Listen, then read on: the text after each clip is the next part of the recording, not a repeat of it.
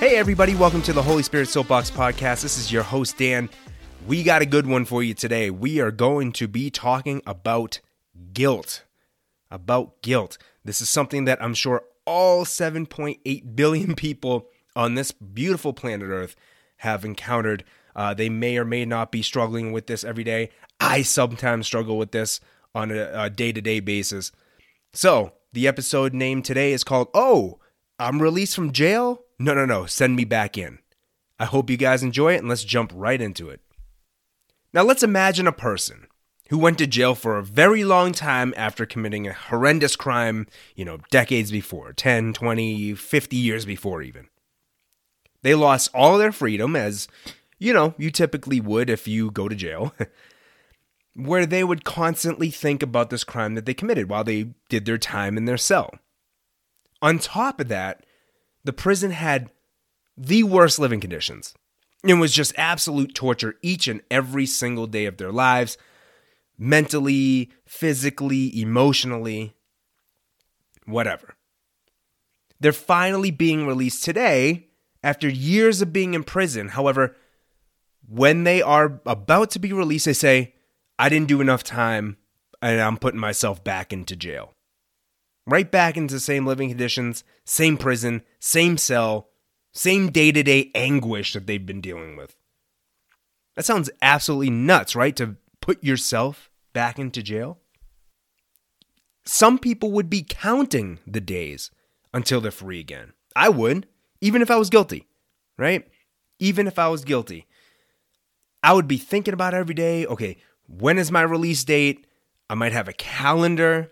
It might be, you know, I I don't know, I've watched too many movies, but I scratch off little tally marks on the wall or something. I don't know.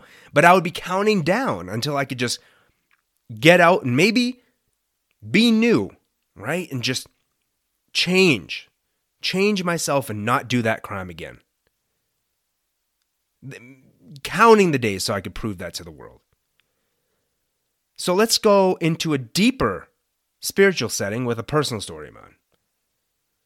Less than a decade ago, I committed a horrible crime against my family, friends, and most importantly, my fiance.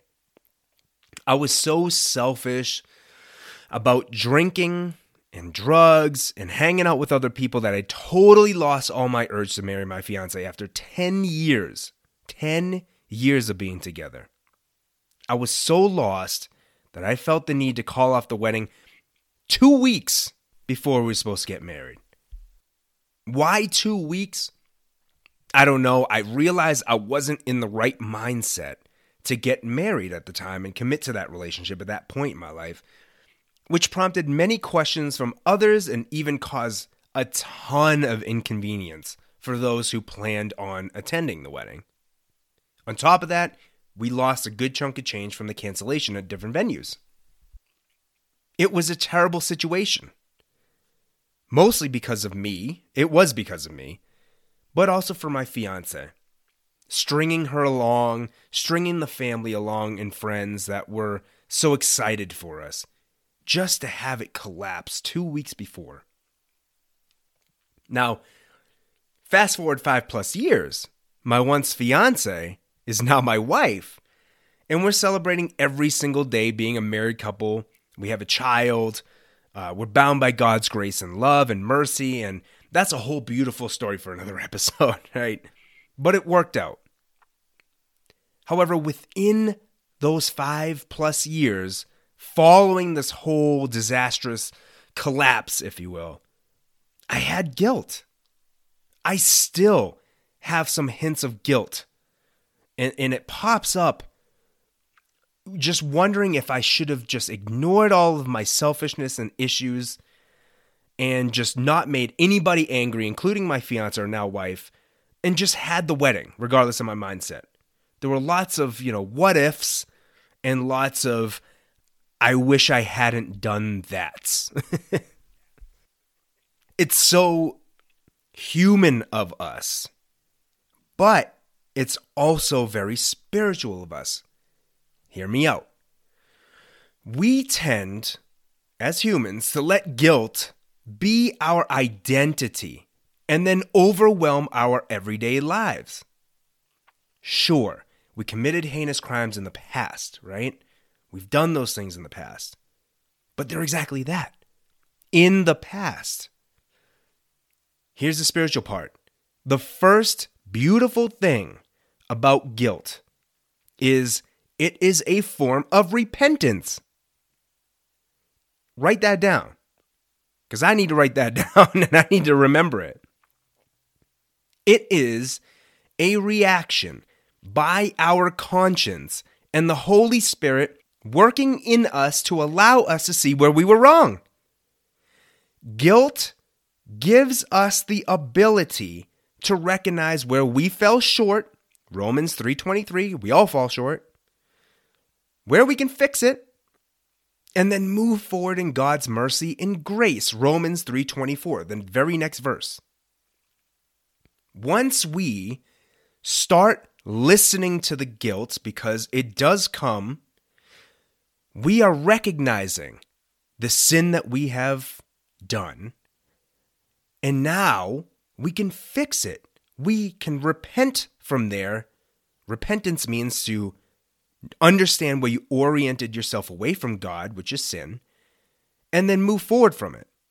That is listening to the Holy Spirit. And when you listen to the Holy Spirit and you hear that guilt is not your end all be all, then it's not your end all be all. It is simply a reaction. Then comes the change. Now, even if my wife, my now wife, never forgave me at that time, and my family and friends never forgave me at that time when I felt at my lowest, God did forgive me. And God still does forgive me. He doesn't want us to dwell on that past self. He wants for us to dwell in Christ today. Christ died for us to show that we're now new creations in him. That's 2 Corinthians chapter 5 verses 17 through 21. Guilt and who we were yesterday is not our identity anymore. Stop putting yourself back in jail when the door is wide open to leave. When I pray about this, as I do often because I am human and I slip back into that identity of guilt for what I did in the past, the Holy Spirit always whispers in my ear, and it's helped me a lot, and I pray that it helps you as well. Here's what the Holy Spirit says to me You did your time. You spent time quarreling with yourself in prison. Yes, you lost your identity before, but now you are free from prison. You never have to return to jail for that crime. Forgive yourself because I forgave you. Go and sin no more. You know, God understands and hears you when you pray to Him.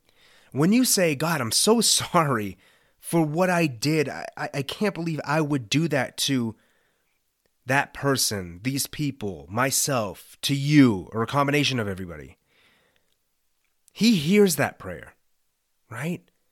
And yes, you should go and reconcile with whomever you hurt. Go and ask for forgiveness. Now, whether or not they, they answer that and they do forgive you, God will. God will forgive you for it. But whether or not the people, the humans on earth forgive you for it, that is okay.